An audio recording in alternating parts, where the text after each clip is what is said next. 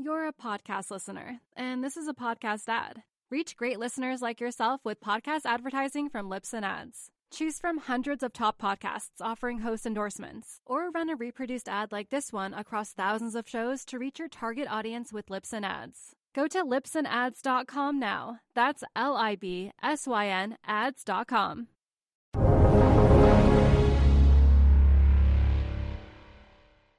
Welcome to the Real Vision Daily Briefing. It's Wednesday, February. No, it's Thursday, February 24th. I'm Maggie Lake. Hard to keep track of what's going on today because it has been a lot. Investors woke up to news today that Russia launched a major military invasion of Ukraine, sending markets around the world reeling. The EU, US, and their allies uh, responded with a raft of sanctions that target Russian banks, members of Putin's inner circle, and include export controls. We have two guests to help us make sense of these geopolitical developments. Jacob Shapiro is the founder and chief strategist of Perch Perspectives, and Tommy Thornton is the founder of Hedge Fund Telemetry. Uh, gentlemen, so great to have you both with us today. We have so much ground to cover. Before we jump in, I just want to highlight what has been a huge turnaround here in U.S. equity markets as we head into the close. Um, after selling off heavily at the start, the NASDAQ coming all the way back, now up 3% into the close. That's a 6% turnaround in one day. I mean, you know, this is volatility at its extreme. We're also seeing uh, the S&P rebound as well. No such luck for European equities. Uh, they ended the day with heavy losses down 4%. Uh, the U.S. turnaround coming after the announcement of sanctions that appeared to be not as severe as feared uh, coming from the Biden administration. Jacob, uh, let, let's start off on the geopolitics with you. I mean, there was a lot of news coming all around. What is your assessment and reaction to what's unfolded today? Yeah, well, I have to tell you, before I was in the camp of, I thought that Russia was doing all this to try and use its military leverage to create a political scenario that was more amenable to it. Um, that's not what they've done. They've gone with a full scale invasion. And I think the, the key takeaway in all this is that we're just at the very beginning. Uh, as, as if you were watching CNN late last night, like I was, I, I didn't wake up to this. I sort of went to sleep with it or never went to sleep with it. But you saw these reporters, you know, pointing out to panoramas and saying they heard thuds of artillery in the distance and an explosion here or there. That's the Russians softening the ground for coming in in mass. They're deteriorating and degrading Ukraine's ability to resist uh, when they actually come in, you're not going to see panoramas with some dull thuds. It's going to be folks in bomb shelters and things getting really serious. So I wouldn't sort of take what's happened today and say, hey, this is over and everything's fine right now. I think Moscow really does mean to push all the way to Kiev and replace the, the Zelensky government. Yeah, and and you know, while this was happening, I think people had uh, you know Crimea in mind. What happened back in 2014? Now we're talking regime change. It does seem to be more aggressive, more extensive than many had been expecting. Although the Biden administration seemed to be indicating and warning that they that they expected something larger, maybe, or that was the risk, and and it seems to be happening. Where do we go from here? Like I said, I think we're in the very introductory phases here. So I think that once Russia feels like it's degraded Ukraine's ability to resist, you're going to see Russia through its three axes, where we've already seen armor and troops cross the border, go in and try and do what is a de- what we call a decapitation strike in the business. They're going to try and take out the, the Zelensky government, and they're going to try and put somebody in charge who is going to be uh, at least neutral and probably more pro-Russian in their orientation. Um, I think they're playing for keeps here. It's it's different from Crimea in the sense that Crimea very small and very generally pro-Russian. Ukraine is a huge country. It's larger in size than France. We've got over 40 million people in Ukraine. Many of them are hostile to Russia and want nothing to do with this. So this is going to be a much bloodier a much longer affair than just going into a small peninsula where everybody was already pretty much on your side, like Crimea was in 2014. So the uh, the EU, Biden, they announced, uh, and the allies announced sanctions. Oil and gas uh, and SWIFT transactions seem to be off the table for now. Will the sanctions work? I mean, there seems to be general disappointment in the strength of them. Uh, I'll quote for you what the Russian ambassador to Sweden said. I believe this was last week, or it was last week before all of this invasion threats were happening. Uh, somebody asked him, are, are the sanctions going to deter what Russia's going to do? And his word for word response was, We don't give a shit about the sanctions. We're going to do whatever we want. Um, I say that to say that none of the sanctions that have been imposed, I think, will deter or scare Putin away. The only ones that I think really would are things like SWIFT things like um, think you know Iran level sanctions on their energy. If you applied that to Russia, think about trying to block Russian exports out of the Black Sea, whether it's agricultural exports or some of their other mineral commodities. Those are the things that the Russian economy really runs on. Um, this is more than a slap on the wrist, but it's not an existential threat. And obviously, Putin felt it was worth it to take them in order to get what he wanted in Ukraine. Yeah, but but are are they still on the table? I mean, they, they're saying that they are. We have to remember that you know the Russian economy uh, that it's essential to them, but Europe, we know how reliant they are on gas. We know the pain that would happen if the SWIFT. Uh, you know, I, I, Iran is completely cut off from the global financial system. That is not the case when you're talking about Europe and the damage that would be done to Europe if that were to happen. Um, it, it, is this a situation where they're buying time to try to see if they can get to a point where they do that or see if Russia pulls back before they would, you know, put that sort of pain on the European economy based on the fact that we're already, you know, dealing with inflation, the global economy trying to pull out of this pandemic? Yeah, I mean, there's nothing that Europe can do here. And Biden was very clear when he spoke earlier. They're going to maintain um, security of energy. That's why I think the right way to think about this is Putin has all the cards in the short term. He's going to do very well. He's going to get whatever he wants out of Ukraine.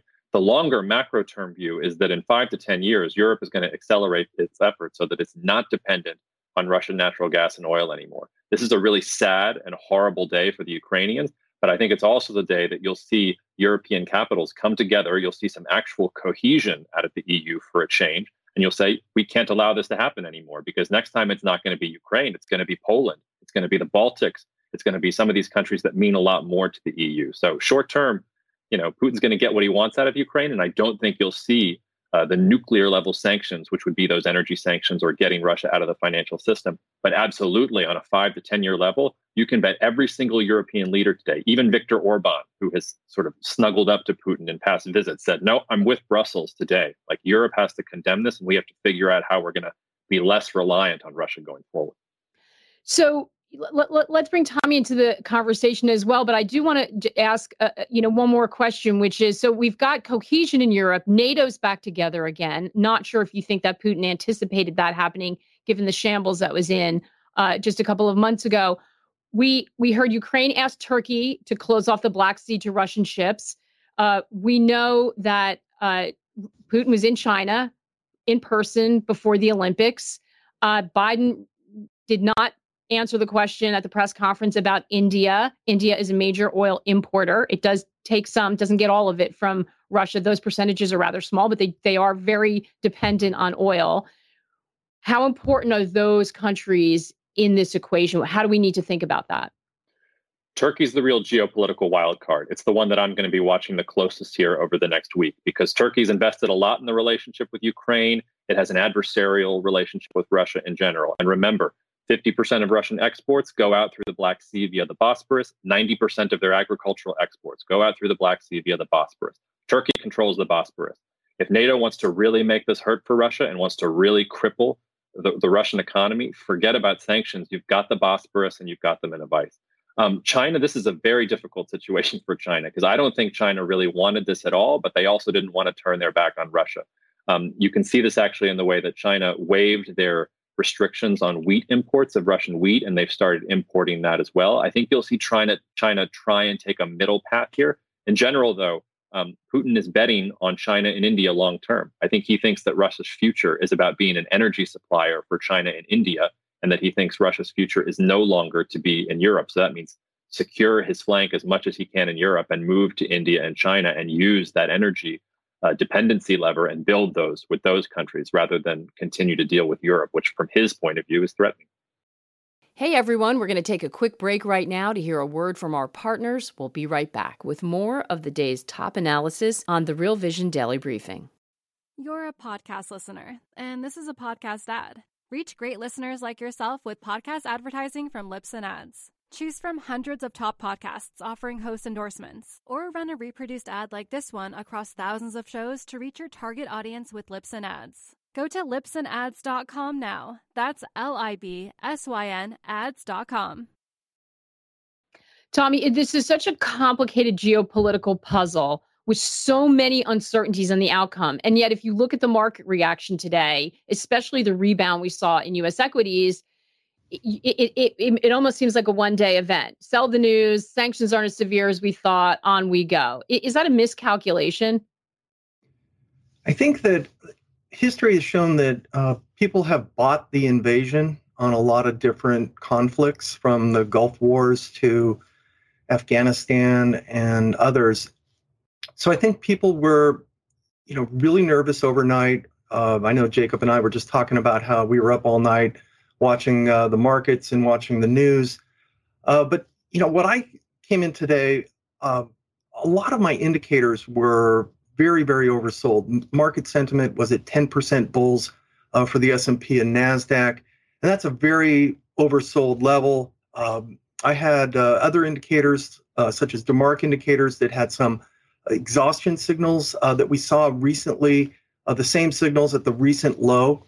And um, I came in and uh, put out a note saying I'm covering 25% of my short exposure on the open. Uh, it's fortuitous. I didn't get get in there and uh, buy. Uh, I partly wanted to see what Biden was going to say and if he was going to impose some, you know, really strict sanctions on on uh, Putin. But he didn't, and I think the market saw that as basically okay, game on. We're going to keep going here and I watched uh, throughout the day the Goldman Sachs short baskets uh, started to increase a lot more than the normal S&P indices. So it was a squeeze. You had the most hated stuff in the last two months uh, working the best, and on my monitors I can see ARK was up, you know, the best, and it's been down 30% year to date. So it was up seven percent. So basically, I think people were chasing what hasn't been working they were selling a lot of stuff, uh, such as gold, oil, um, some energy stocks. Uh, one thing that was peculiar, and it's probably because I think there's more risk out there, uh, the bank uh, index um, and a lot of the big banks were down and stayed down all day. So I think there's still risk out there.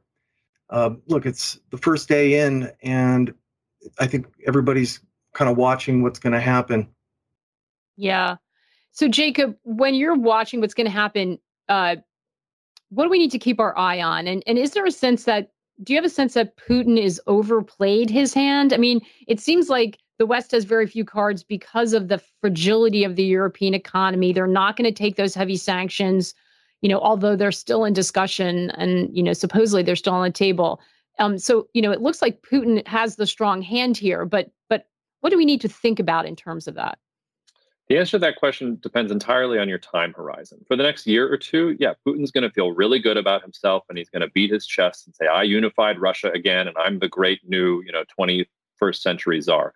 But it's not going to be that simple. You're not just going to go in, put a new government in Kiev, put a mission accomplished banner on, and then roll your tanks home.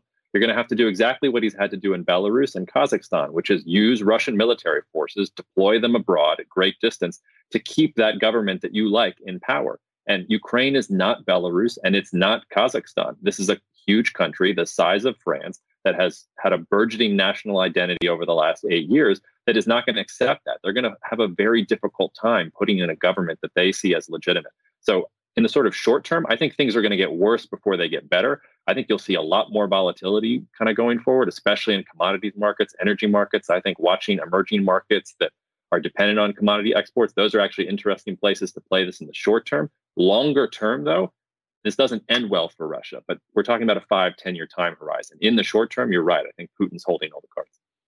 Yeah, Tommy, it's funny when you, so we did have a question because you were talking about the sort of, it sounds like really market dynamics that were creating that opportunity for that bounce we saw today. Uh, and Doug Nass from YouTube asked, was it, a, a, was the bounce a gamma squeeze in any sense? It sounds like you're saying it was. What do we need to understand about that? And what it what what kind of duration are we looking at right now? Is everyone kind of shortening their trades because there is so much uncertainty? Um, and how nimble do investors need to be in that environment? We've seen a lot of shorting, um, short activity. We've we track uh, uh, put buying, and it's been very very extreme. And when you see those types of extremes uh, you're going to get a mean reversion, uh, and it can come real quick. And I think this is a bear market, and I think bear market rallies are very, very sharp, very um, uh, brutal for anybody that's that's short and not positioned properly. So I think that I'm looking at the mega cap indexes, uh, custom indexes uh, with Apple, Microsoft, Google, um, Amazon. Those were up four percent today, and that those led uh, the market higher. Uh, breadth wasn't necessarily great overall, uh, but it really just took those mega cap names and the again the one sectors and the most hated the SMH, SL, XLK, Qs, XLC. Uh, those led uh, the market higher on my screens, and uh, you know I think it's just a, a, a short squeeze that can continue. Mm. Jacob, you mentioned emerging markets. Talk to me a little bit about that because I have we have seen some questions. We've had some viewers looking at that. Can emerging markets or a section of emerging markets, say Latin America, I know people were asking about that. Do they benefit from commodities, but they're far enough away from some of the turmoil that's going to come um, you know, with this ground war now taking place in Europe, is that a good place to look for a safe haven? But we saw the dollar having its best day in a long time. We have a Fed. Let's not forget about the what was the big story a week ago. The Fed potentially on aggressive rate hiking path, and coming out today, two governors coming out today saying we're watching the situation, but kind of sticking by uh, the language that would suggest they're going to stay on their path for now how how do all of those cross currents affect emerging markets? Like what should we be looking for? Look i think the situation is going to get worse before it gets better. I think the, the the panic this morning was probably an overreaction from people who don't understand that this was really just the opening salvo of a much larger campaign. So if this is the panic for the opening salvo just imagine what the panic is when we're actually getting real you know armor rolling through the streets of kiev and zelensky is no longer the president I, I, think you could see a lot more volatility and a lot more uh, and a lot, a lot more spike in volatility. In volatility. Um, I'm I'm also the director of geopolitical analysis at Cognitive Investments, and I can tell you we're very bullish Latin America. We actually took the opportunity to add to positions in Chile and in Brazil. Any emerging market economy, I think, that is exporting things like fertilizers, like agricultural products, things like nickel, which Russia is a big exporter for, um, obviously, the energy spaces, these are all places that I think you're going to be able to play some of this volatility that's coming in the next couple weeks. And I like them at a macro level going forward. Fantastic. Jacob, we're going to let you fly because I know that you've got to keep your eyes on what's happening. We're going to have more comments coming coming out of Europe. We're going to hear from the ECB uh, at some point tomorrow. So crucial developments. We know you'll be back on to help walk us through it. So thank you so much, Jacob. Tommy, want to turn um, my attention with you to commodities. And we, we didn't talk about it at the top of the show. We saw huge moves, right? Nat gas, spot not get nat gas in Europe up 30%. I think it hit something like 50% at some point during the trading day. We have Brent 105, uh, crude, WTI crude 100. Big, big moves. Is there anything happening in commodities that concerns you about margin calls or that would be systemic or problematic right now, given the fact that we're seeing these massive moves? Well, it's it's basically the I mean the world is basically reacting to this crisis, and it's I think the last 15 percent uh, has been this crisis, and if this crisis cools off, I think uh, prices will will you know move right back down. And market sentiment for crude has been extreme, um, and what we've tr- been tracking, uh, we've had some DeMark signals on the daily time frame uh, show some exhaustion signals. And I said, look, throw those out uh, if we, you know, if there's an invasion. And um, obviously that's happened. On the weekly timeframes with the DeMark signals, uh, we still see commodities uh, in an uptrend, as well crude. And so, look, we've we haven't had an opportunity um, in the last month and a half to buy crude on any pullback. It's been straight up and it's been that way for a lot of commodities. We've been bullish on palladium, uh, platinum. Uh, we've been short. We just recently shorted coffee. Uh, it's probably one of the few uh, commodities on my screen today that uh, was, you know, clearly down. Uh, so I, am looking at um, a lot of different cross currents. I've been long gold. It's pulling back again just because of the um, the maybe calmness the market's seeing with after Bush or Bush, uh, Biden's uh, sanctions uh, were really uh, ina- inactive. So, you know, I think that there's been a safe haven trade uh, that is basically one trade by the dollar, um, by bonds, and, uh, and and commodities. So I think that's going to unwind a little bit if this cools off. And I'm not quite sure it's going to cool off. you know, it's the first day in. let's see what happens overnight. Uh, you know, one of the things in the European debt crisis is that you would go home long, and all of a sudden, in the middle of the night, you're looking at your, the futures, and they're down, you know, max, and you're just, you know, you're, you're oh my god, you can't go back to sleep, and your day's ruined the next day. So could see a lot of tape bombs like this going forward. So I think just basically being cautious in this environment. Um, I think there's going to be an increase in volatility, or maybe just a sustained um, pattern of volatility on the upside and downside. And uh, today was a great example. Yeah. And you know, it's interesting, and it, it's I think it's so important to point that out because it was really interesting watching the Twitter feed today because you put out early, you know, any questions that you were coming on, and we had a lot of uh, a lot of questions and interest around timing, right?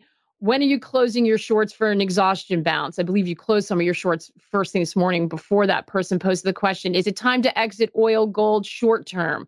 Um, do you short the QQQ here? A lot of people trying to figure out how to position around this. What do we need to think about? And what's the difference between people who are doing it professionally and people who are maybe individual investors doing it for their portfolios? Well, I think right now, um, I mean, again, bear markets are very sharp, uh, fast, and they can end quickly as well. So you just have to be very nimble. I think sizing is very, very important right now you don't need to be a hero in a bear market. You need to survive and get through it. You can make money, but uh, you don't necessarily need to get uh, overly convicted um, and uh, you know dogmatic in your trade. So I think it's just uh, be very flexible. And again, I've said this. Um, I've been on Real Vision um, all year, and I said this can be a very tactical market versus last year. Yeah, yeah. You certainly have been warning about that, and really talking about size and talking about risk is, is so important right now. Uh, TC is asking on the RV site, where is Tommy seeing put buying? Oh, everywhere. You just go across the board. And the thing is, the it, so the markets when we track, I look at uh, Phil Erlanger's research for shorting and put buying. It's been really, really high uh, all all year, um, but the shorts have been right. You know, you can look at the shorts and names like Square or PayPal, and they've been right all the way down. And there's been large, large put buying all the way down on a lot of things. So look, it's paid people, and shorts can be right for a certain amount of time. But when things turn, you just better be ready and know that there's a big squeeze, and it's exactly what we saw today. Mm.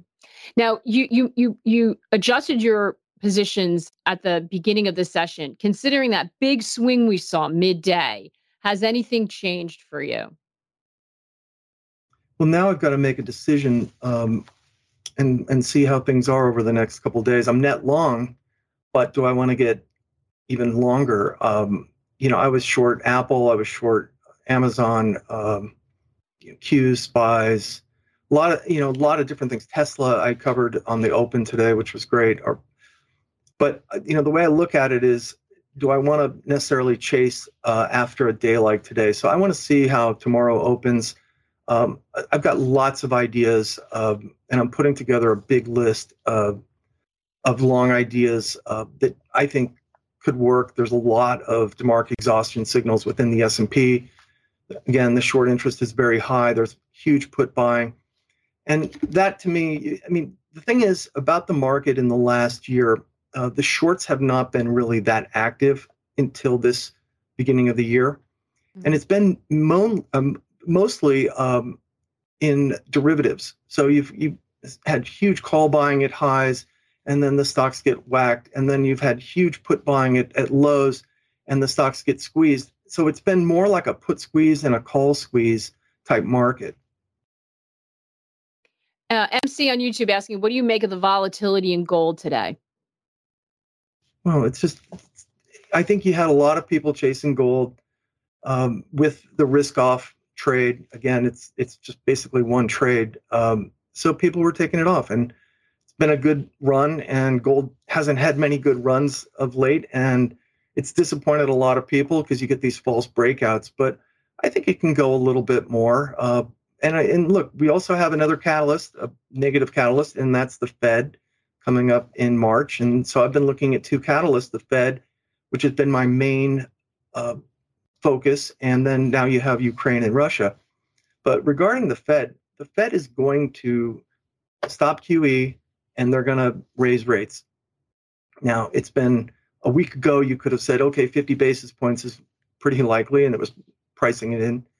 But now I think it's going to be 25 basis points. And that's not like a real edgy call here, but it could go up to 50 basis points on March 10th. The CPI comes out, and the CPI is going to be, I think, going to be higher than what we just had. And the year over year comparisons, um, I think, have another few months uh, that will show a real high increase. And I think we could see an eight handle on the CPI. And that's mainly because gasoline prices um, for the uh, December report uh, were down because of the SPR release. So in January, we had a high number, but it wasn't that high. And then we just got another one for um, just uh, for January, and boom, um, it was a lot higher. And now gasoline prices are a lot higher. It's not it's not crude in uh, the CPI; it's gasoline prices, and you can look at gasoline futures, and it's just been straight up. Yeah, and and a lot of people pointing out some of the rent has not is going to take a while to make its way through that. It's lagging and it's going to feed into those numbers for some months to come and and you know that is certainly a concern of many. We're going to take another quick break to hear a word from our partners. We'll be right back with more of the day's top analysis on the Real Vision Daily Briefing. You're a podcast listener, and this is a podcast ad. Reach great listeners like yourself with podcast advertising from Libsyn Ads. Choose from hundreds of top podcasts offering host endorsements, or run a reproduced ad like this one across thousands of shows to reach your target audience with Libsyn Ads. Go to libsynads.com now. That's L I B S Y N ads.com. Uh, we've got a, a, couple different questions. You said you have a, a lot of long ideas. we mm-hmm. have questions. What are your long ideas? Uh, what is your highest conviction? Yeah. High, what is your highest conviction trade right now through March 16th meeting? That's that's an interesting one. Are you willing to make one now given the uncertainties? Mm.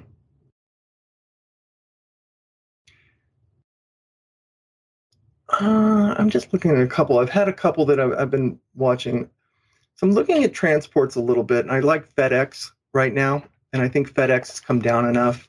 Um, I was um, long FedEx and short DoorDash for quite a while, um, partly because they had a similar market cap, which is crazy, and uh, so that pair trade worked out really well. But I, I, I like FedEx. I know they've raised prices, and the consumer will and the businesses will pay up for FedEx uh, shipping. So I think that they're uh, in a good place. Yeah, you've got crude prices higher, and it's going to impact them a bit they have wage inflation problems, but I think again, I think they have pricing power, and they said on their last conference call that they could raise prices uh, with their cons- uh, customers. So I, I, I, like FedEx. It may be a little boring.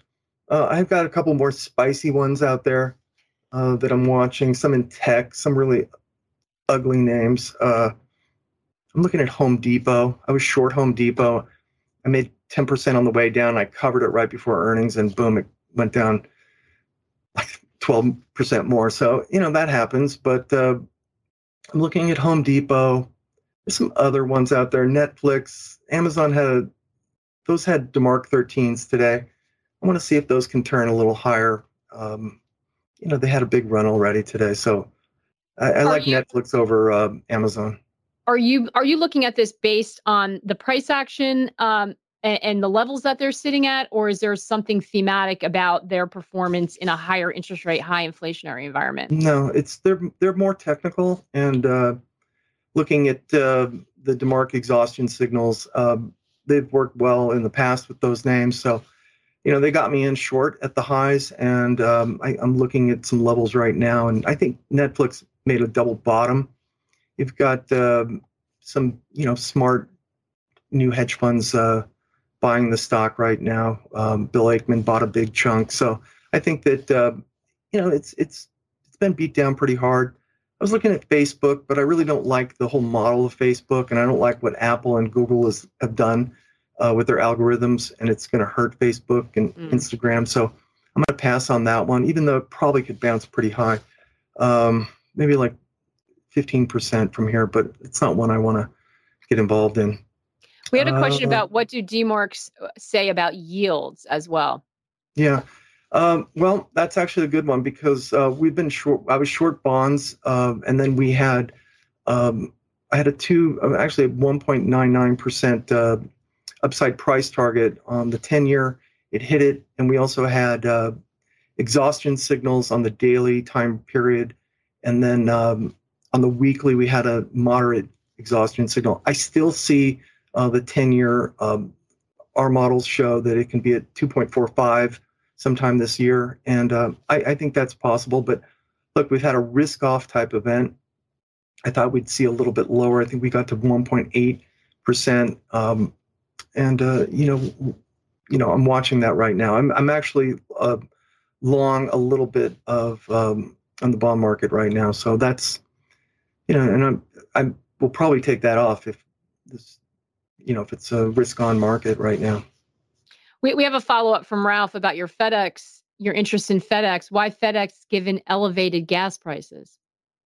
Well, they're they're raising prices on their consumers, so they're passing uh, the the uh, cost to their consumers, and I don't see demand dropping off. Uh, and they they've said you know demand is not dropping off. So I think that um, yeah, if they can, I like anything that uh, any company that can pass through uh, some of the higher input costs that labor and materials.